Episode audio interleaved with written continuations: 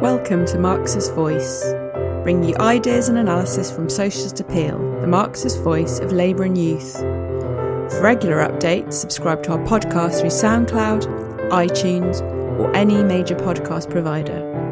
Or visit our website at www.socialist.net, where you can donate and subscribe to our paper online and help support us in the struggle for socialism.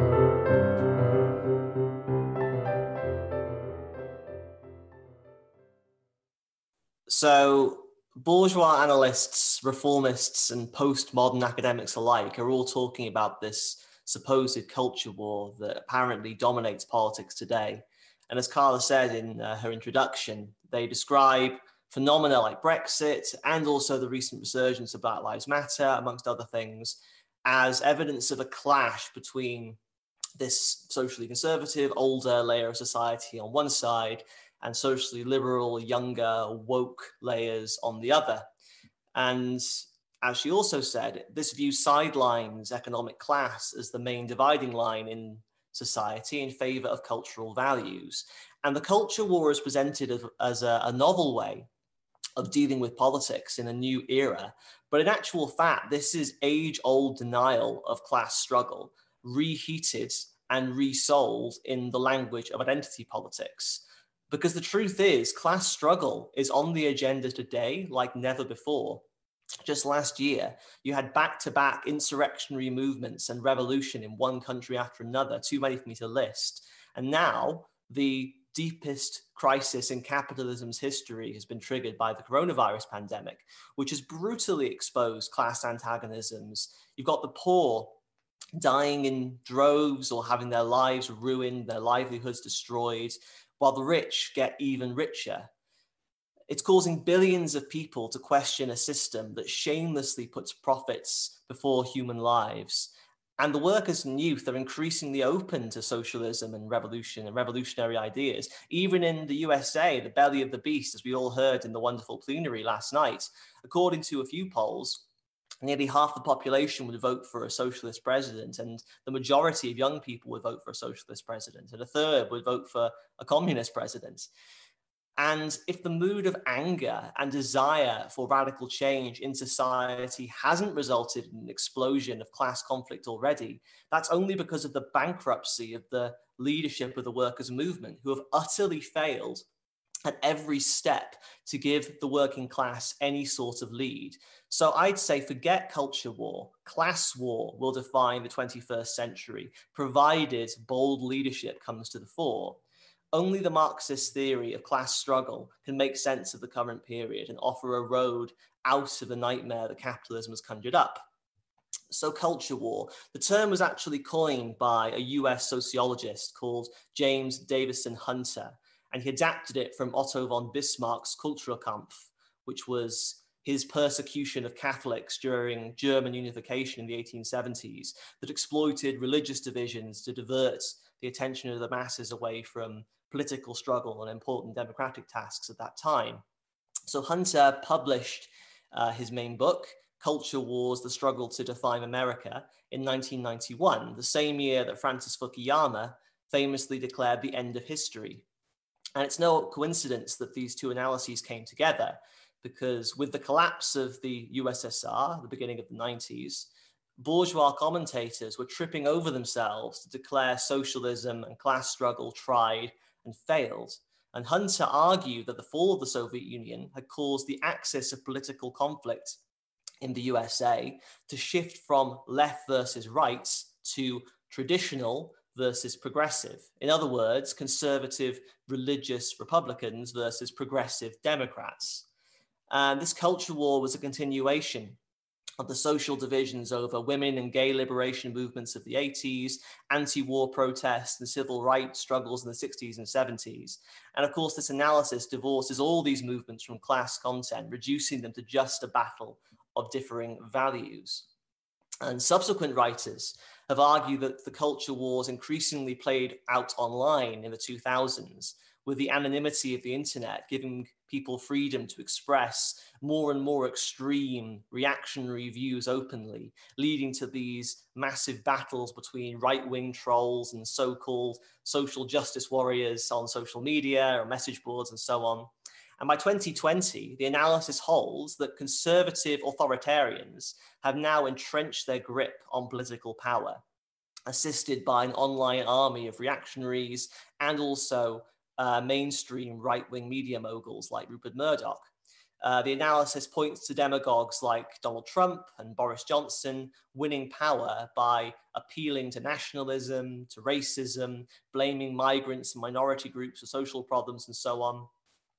It also argues that traditionalists, uh, in the, the manner that was previously described, teamed up with right wing libertarians to attack politically correct progressives for controlling what people are allowed to say and think, all while authoritarian politicians curtail democratic and political rights for oppressed groups these authoritarians distract the population by creating bogeymen out of groups like Antifa and Black Lives Matter for threatening peace and security, while at the same time supporting far right vigilantes who attack and kill them in defense of private property.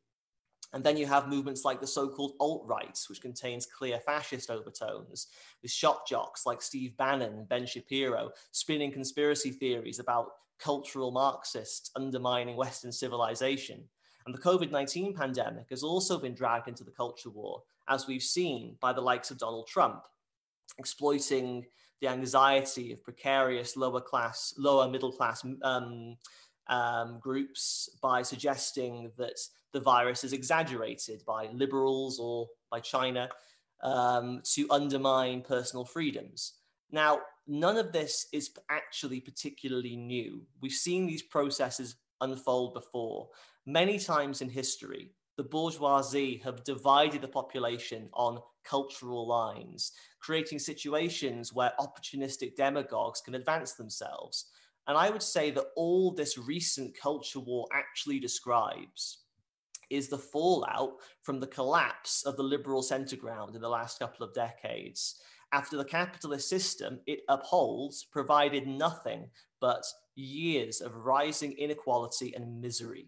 The liberal wing of the establishment actually had nothing to do with winning advances for workers, for youth, for minority groups in the first place. All of this was accomplished by class struggle from below. The system granted concessions in times of relative stability, but that's a thing of the past. We're now in a period of crisis and the bourgeoisie have to squeeze workers and youth through pay cuts, layoffs, reduction of rights, and rising living costs to preserve profits. And when the liberals and the reformists have been in charge in the last period, they've carried out these tasks of the ruling class dutifully, attacking workers while at the same time preaching the values of inclusion and political correctness, which has totally discredited them. And amongst some layers, those values themselves after the 2008 crisis, the ruling class was forced to divert rising anger over cuts and austerity towards scapegoats, particularly migrant workers. And now they've lost control over the ugly forces that they summoned to the surface and the most degenerate layer of the ruling class is now in the driver's seat. People who are happy to exploit the worst instincts of the most backwards and reactionary layers of society and trample all over the bourgeoisie's own democratic institutions to pursue their narrow interests. Now, you see Donald Trump right now threatening to mobilize the far right Proud Boys to contest the election result in the USA if he loses. But none of this was a conscious plan by some cabal of authoritarians in the way that Hunter suggests. These are symptoms of capitalist degeneration and resulting social polarization. That's what's destroyed the basis for the center ground. The big bourgeois, the serious wing of the bourgeois, and their mouthpieces are desperate for stability, but their only solution is to promote a democratic establishment that is hated and discredited And they sometimes try to fight the culture war themselves by disingenuously pandering to diversity, like when Disney donated chump change to the NAACP, or Sony put a BLM theme on the PlayStation 5, or Democratic Speaker Nancy Pelosi wore a West African kente cloth in solidarity with the BLM. This disgusting hypocrisy by agents of the very same exploitative, oppressive capitalist system. And the reformists, for their part, um, can't see any way out they're despairing at the lack of results from class struggle. And as a result, sections of them have fully embraced the culture war. And this also has precedence. In the 1960s, for example, the Euro communist splits from the Stalinist Communist Party in Britain, influenced by a very selective reading of the, the weakest side of, of Gramsci, declared that the old class struggle methods were outdated. This was a particularly common view amongst their student wing a more petty bourgeois wing. And instead, they turned towards so called cultural politics, as they put it, chasing after feminist movements, environmentalism, community support groups, and so on. Basically, activism, identity politics, divorced from class struggle. They were hunting for shortcuts, in effect, because they were frustrated with the lack of results from the working class. And the same basic idea prevails today. And having abandoned real class analysis and methods, all the reformists can do is mirror the liberal wing of the bourgeois, you know, tutting about the nasty political climate, fighting back with impotent identity politics, calling on workers and youth to support lesser evil bourgeois candidates in elections, while offering no hope and no plan for tangible improvements. And this class collaboration and tokenism actually empowers the right wing of the so called culture war because it makes them look like a radical alternative to the despised status quo that the reformists and liberals are propping up. Um, you know, Johnson exploited this mood over Brexit when he was proroguing Parliament and so on, and taking on the courts. He presented himself as standing up from the, for the common man and speaking truth to power. So, the main thing to understand, I would say, is that society is polarizing drastically under a crisis that has hit workers and the middle classes as well, with the worst decline in living standards in 200 years. And in the absence of bold leadership from the left, it's the demagogic right that has been able to profit from this by appealing in a distorted way to sections of society that are fed up with the status quo. And they get away with it because the left leaders haven't explained the truth. They haven't drawn out the class issues. They haven't pointed their fingers at the bankers and the bosses for failing to invest, for creating more jobs, failing to create more jobs, and so on. When Nigel Farage was blaming migrants for taking jobs off British workers in 2010 and 2015, what was Labour doing? Labour was agreeing with him and putting anti migrant slogans on its mugs. When progressive Scottish workers and youth voted to leave the UK to stick it to Westminster, what did Labour do? They joined the Tories on their platform defending the Union of the UK. Um, and where there have been political leaders offering consistent opposition from the left, like Jeremy Corbyn, at least until the Blairites destroyed him, they've proved very popular. Because the class struggle hasn't been overtaken by the culture war, What's happened is capitalism, in its state of senile decay, has dredged scum up to the surface, and nobody is offering workers and youth a class based alternative. There's a clear influence of postmodernism and identity politics on the theory of culture war. We've got lots of articles and videos about these topics on, on, on Marxist.com uh, to flesh this out. Uh, but I read a book recently called The New Working Class by Claire Ainsley, who's just recently been taken on as uh, Sir Keir Starmer, leader of the Labour Party's new policy advisor. And she starts by saying the following Social class is not a fixed concept, but a construct with a purpose dependent on context. So for Ainsley and postmodern writers that she draws on, mainly people like uh, Pierre Bourdieu, class is something you identify as alongside race, gender, sexuality, and so on. And from this idealist perspective, the old view of class is out of touch. And she further writes In the days when the working class was politically organized in the form of trade unions, easy to address as a mass in factories, and would respond to the term working class, democratic representation and communication had a more linear path. Today, any party wanting to appeal to the new working class needs to have a first-hand understanding of the uh, demographics, pardon me, affiliations and identities of the diverse peoples who comprise this large constituency. As previously noted, the fact that this group doesn't identify as a coherent whole doesn't mean it doesn't exist, but it cannot be tidied into a convenient identity group. I'll apologize in advance. I'll be quoting a lot of nonsense over the course of this talk. Um, but we should say at least the working class exists for Ainsley, which is better than some of her ilk, but it's splintered into different identities the traditional working class, the new working class, the precariat, and so on. Uh, she further says, picturing a typical working class person in Britain 30 or 40 years ago would probably have brought to mind a worker employed in a large workplace, like a factory, doing partly skilled manual work, most likely a man and most likely white. That has all changed. The new working class undertake hundreds of different types of jobs in today's economy, employed as cleaners, shop workers, bartenders, cooks, carers, teaching assistants, secretaries, delivery workers, and so on. I'm pretty sure all of those jobs have existed for more than 30 to 40 years, but there we go. Her analysis is actually every bit as rigid and dogmatic as the old view of class she mischaracterizes. All it does is replace the working class as one static homogenous group with four or five static homogenous groups. And as a matter of fact, Marxists aren't trying to tidy class into an identity group, as she suggests. We've never said the working class is one unitary mass. There are different kinds of work, different backgrounds, different traditions, different levels of class consciousness. There are more advanced and backward layers, more and less exploited and deprived layers within the working class. But nevertheless, we argue that class is an objective social relation to the means of production. If you sell your labor power for a wage, you're a worker. You can identify as whatever you like, but that is a material fact. And there is no n- new working class. There's just one that is more thoroughly exploited than in the past as a result of the crisis of capitalism.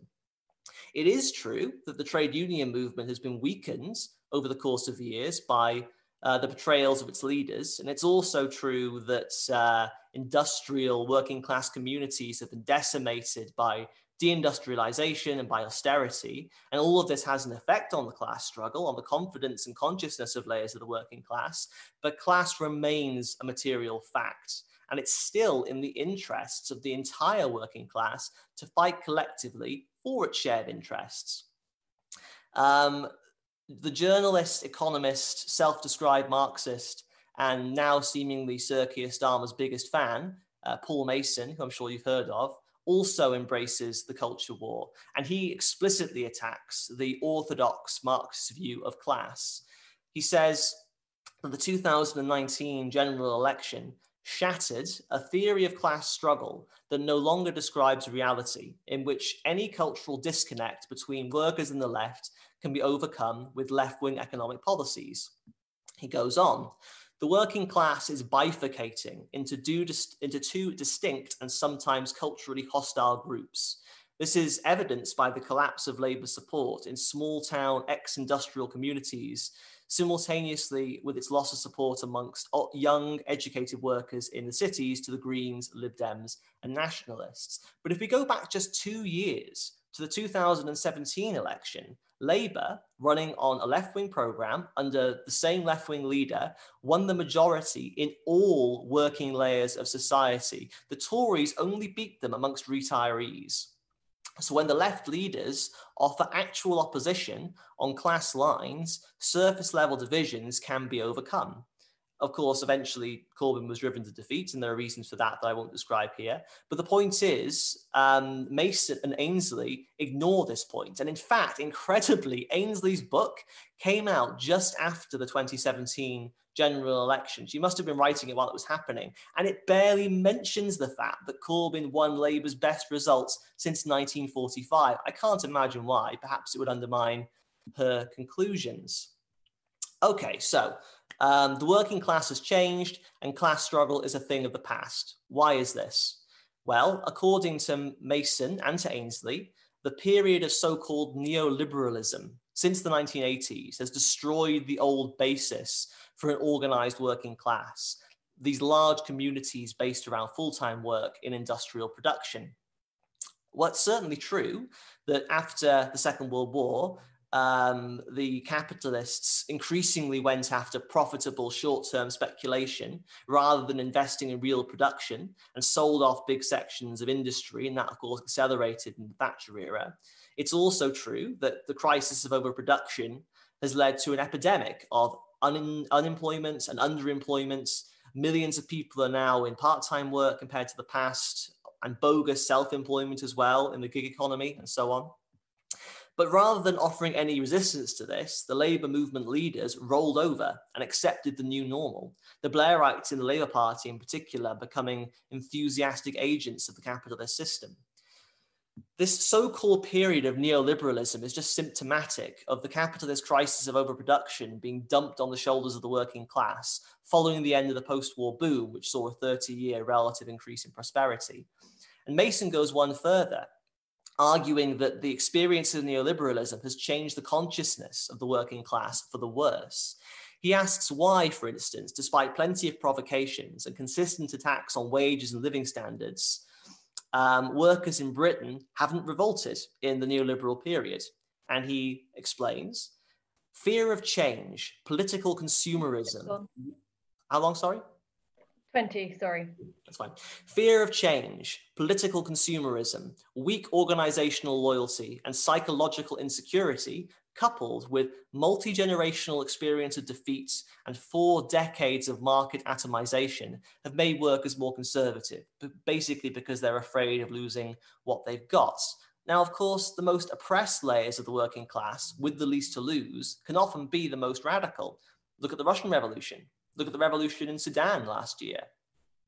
And consciousness, we accept, has always been and will always be fundamentally very conservative. It takes a lot for people to risk pay, to risk their livelihoods and homes, to go out and fight. And more to the point, why would they bother when there's nobody leading the way or inspiring confidence? Again, the rotten role of the workers' leadership over the last few decades has far more to do with this situation any neoliberal ideology on workers' part. Uh, Mason also says that the capitalists have ex- started exploiting workers in new ways, uh, no longer just work, but interest payments, rents, gambling profits, overpricing of goods, services provided by unchallengeable monopolies, the commercialization and privatization of previously public goods, services, and spaces, and the enclosure of the commons. So capitalists exploit workers through rents, interest, monopolization, and privatization.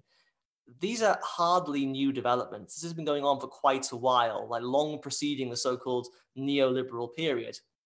But nevertheless, all of this tots up to an identity that Mason calls uh, the neoliberal self, which is based on individualism, hedonism, fatalism, and where people are defined by what they have consumed, not where they work, and almost premised on the idea that the market is an intelligent machine that knows better than any individual human brain. Now, once again, this is not a new idea.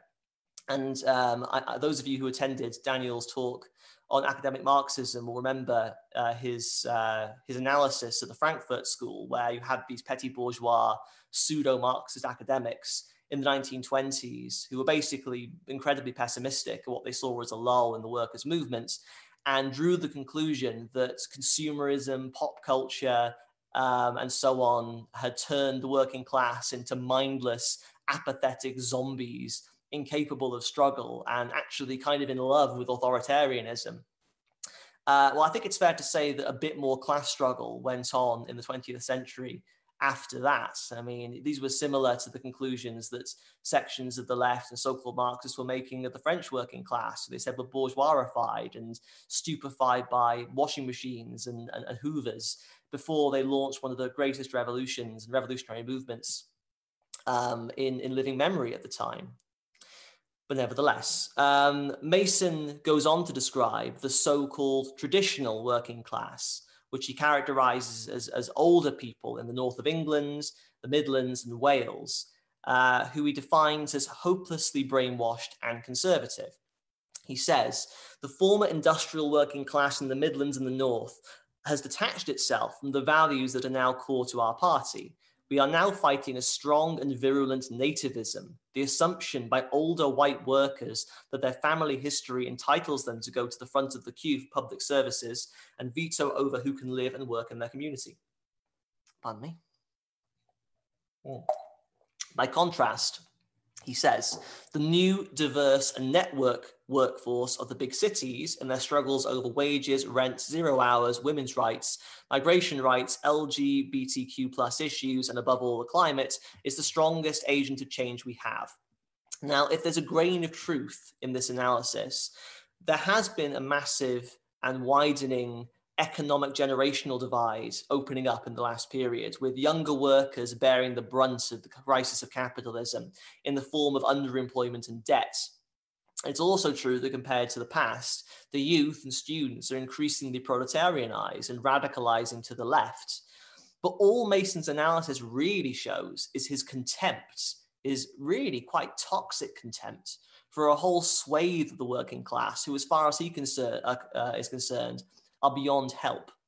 And to be clear, do Marxists think that workers can't have racist views? Of course, we don't think that. Of course, workers can have racist views. We don't, we don't prettify or, or fetishize the working class. But the shared in, interest in fighting collectively against common exploitation can cut across these prejudices. You see this in any strike. And the unified working class uh, in struggle is the only force that's capable of ultimately eradicating racism and oppression at their source, which is the capitalist system itself. And as far as the, you know, the enucleated racist northern working class goes, right now, with Johnson's election promises abandoned in the north, uh, and with northern towns and cities placed under onerous lockdowns, um, there's plenty of rising class anger amongst the so called traditional working class that could be exploited and directed in a positive, progressive direction by left leadership if one uh, existed that was willing to take on that task. But okay, um, accepting all of this for the sake of argument, how does the left fight this culture war? Ainsley tells us that because the working class is more disparate, more atomized, and occupies multiple social identities, we need, uh, I quote, a shift towards new organizing principles away from social class based on national identity or progressive values. So basically, it's not so much a case of what you're selling as much as how you sell it. This is postmodern idealism in a nutshell the idea that you can change political reality by playing around with words. But okay, what sort of values do we need? Sir Keir Starmer's new head of policy, after much thought and research, concludes uh, the values that voters rate highest across all social classes in Britain today are family, fairness, hard work, and decency, followed by equality and freedom. I mean, this is hardly earth shattering stuff, is it? These are completely hollow phrases that could be filled with any content that you like.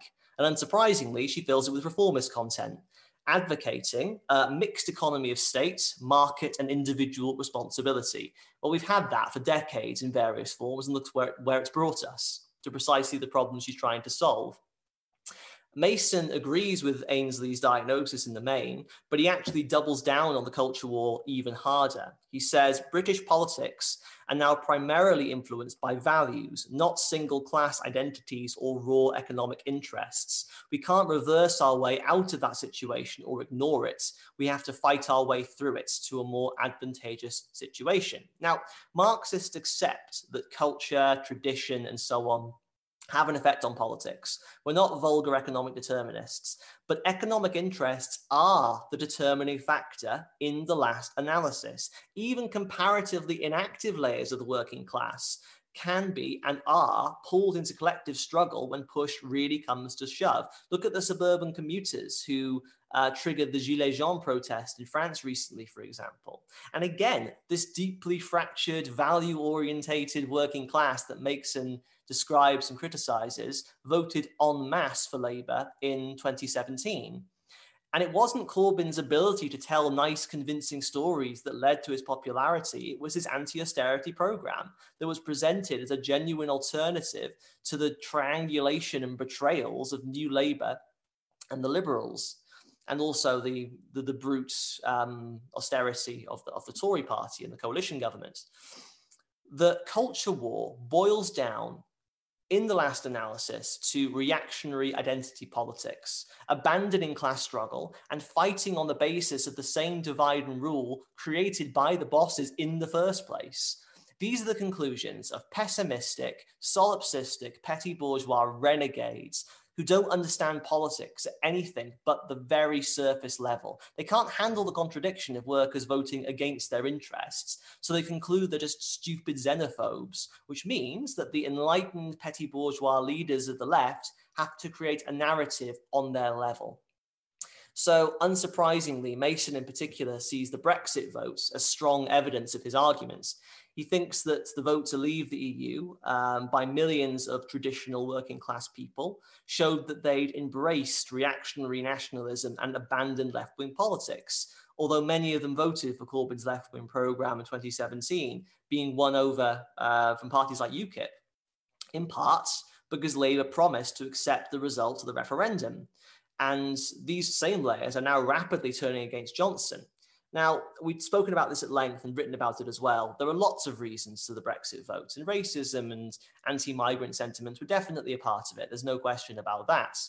But it was also seen as a chance to give Westminster a kicking after communities in the so called Red Wall were hit by decades of cuts and austerity, usually carried out by Labour councils, as a matter of fact. Brexit was in part a protest against an establishment that was correctly felt to have ignored these people.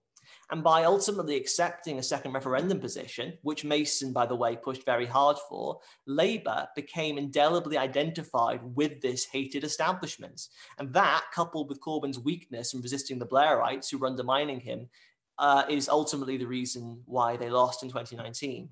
30 minutes gone. Thank you.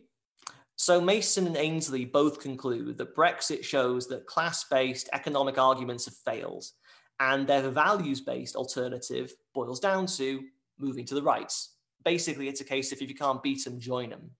Ainsley says that legitimate concerns, uh, always a popular phrase, over immigration means that a points based system for migration should be introduced, which meets the needs of employers and the public alike. In other words, she advocates reactionary attacks on migrants, in her view, because the working class don't like migrants.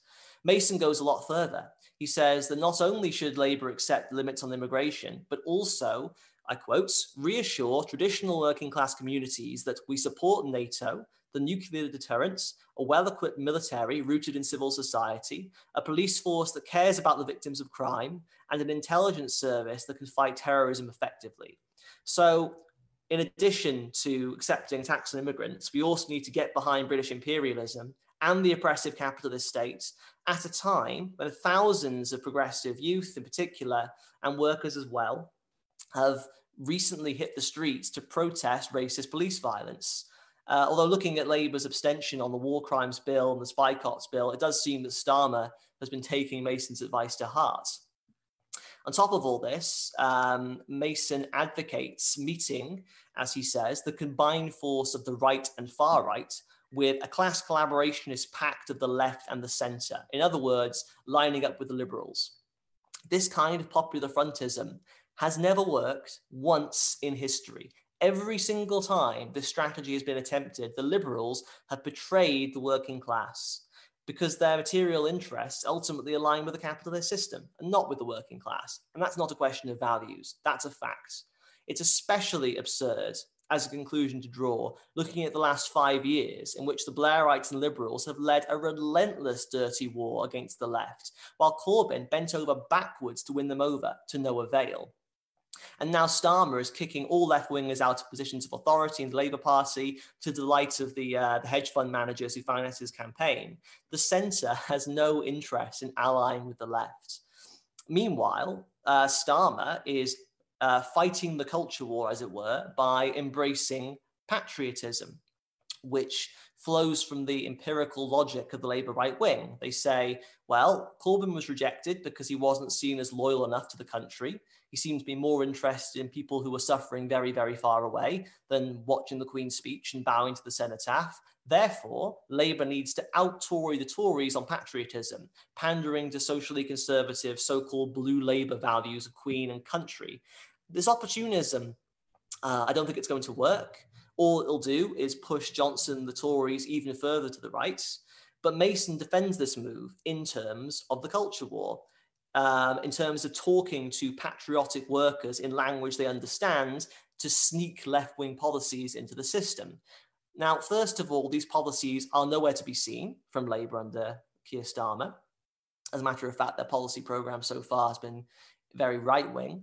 Um, and moreover, abandoning the language of class in favor of chauvinism and nationalism won't change the class content of that language. All it does is provide a left cover for these poisonous ideas, allowing them to more effectively distract and disarm the workers.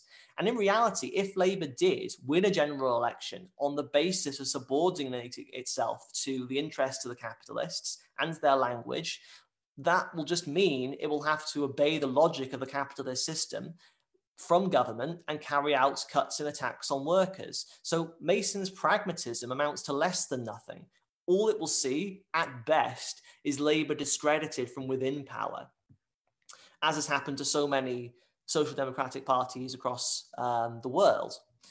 Um, Marxists have been having similar arguments with opportunists in the labor movements for decades, for centuries even. I was reading Lenin's polemics against the Mensheviks and social chauvinists like Kautsky, uh, who advocated class collaboration and defense of the fatherland during the First World War. And Lenin writes advocacy of class collaboration, abandonment of the idea of socialist revolution and revolutionary methods of struggle, adaptation to bourgeois nationalism, losing sight of the fact that the borderlines of nationality and country are historically transient, making a fetish of bourgeois legality, renunciation of the class viewpoint and the class struggle, for fear of repelling the broad masses of the population. Such, doubtlessly, are the ideological foundations of opportunism. Now, this was written in 1914, but it could have been written about Paul Mason in 2020. Although, at the very least, Kautsky and his ilk, uh, you could argue, had heads to lose, unlike Paul Mason. Lenin goes on, it is from such soil uh, of opportunism that the present chauvinist and patriotic frame of mind of most Second International leaders has developed. The war has merely brought out rapidly and saliently the true measure of this prevalence. And this has parallels today with the crisis triggered by the coronavirus pandemic, which is often spoken about in terms of a war. Then, as now, the opportunists in the labor movement couldn't see under the surface. Far from being hypnotized by nationalism and defense of the fatherland during the First World War, the experience of that brutal conflict pushed workers to the brink of world revolution.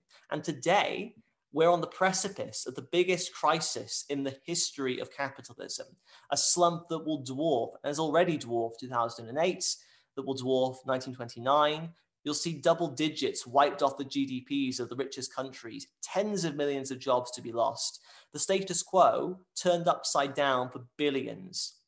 And the way the ruling class has bungled the crisis in one country after another is creating a huge groundswell of radicalization and discontent. This won't be expressed right away or all at once. There's always a lag between consciousness uh, and action, but it will inevitably come to the surface. And you started to see it pushing through here and there.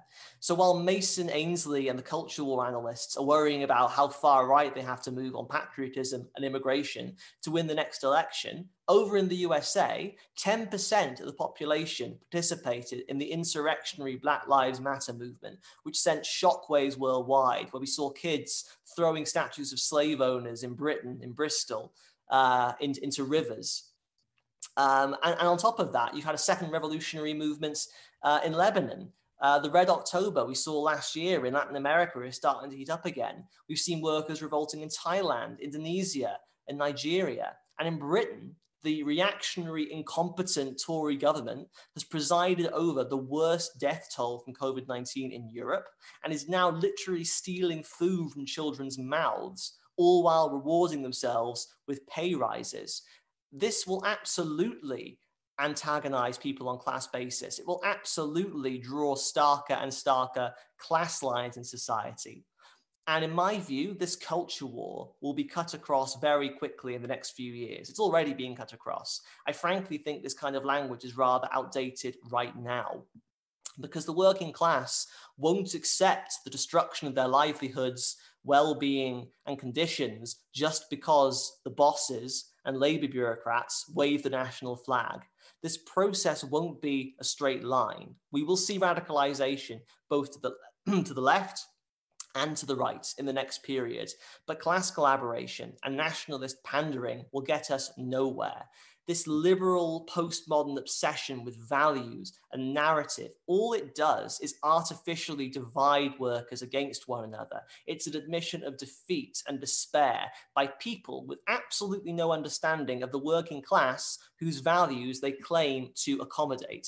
So I say, let's let the clever academics keep their culture war will stand on the firm foundation of the Marxist theory of class struggle, which calls for nothing less than the entire working class to unite and overthrow this rotten system. And I'll end with Lenin. Uh, who wrote that the working class cannot play its world revolutionary role unless it wages a ruthless struggle against this backsliding, spinelessness, subservience to opportunism, and unparalleled vulgarization of the theories of Marxism. And this ruthless struggle is precisely what the international Marxist tendency and socialist appeal uh, must wage. It's the importance of all the theoretical discussions we've been having today um, and over the course of this school. We have to arm ourselves with the real ideas of class struggle, take them into the movement, cut through the nonsense, and win the best layers of the workers and youth to our banner so we can build a revolutionary organization capable of transforming society for the better. And that task especially in the midst of this terrible pandemic, has never been more urgent.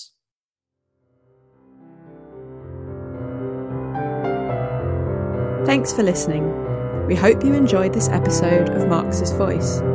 You can subscribe to our podcast through SoundCloud, iTunes, or any major podcast provider, or visit our website at www.socialist.net. And if you're able to, Please donate or subscribe online and help support us in the struggle for socialism.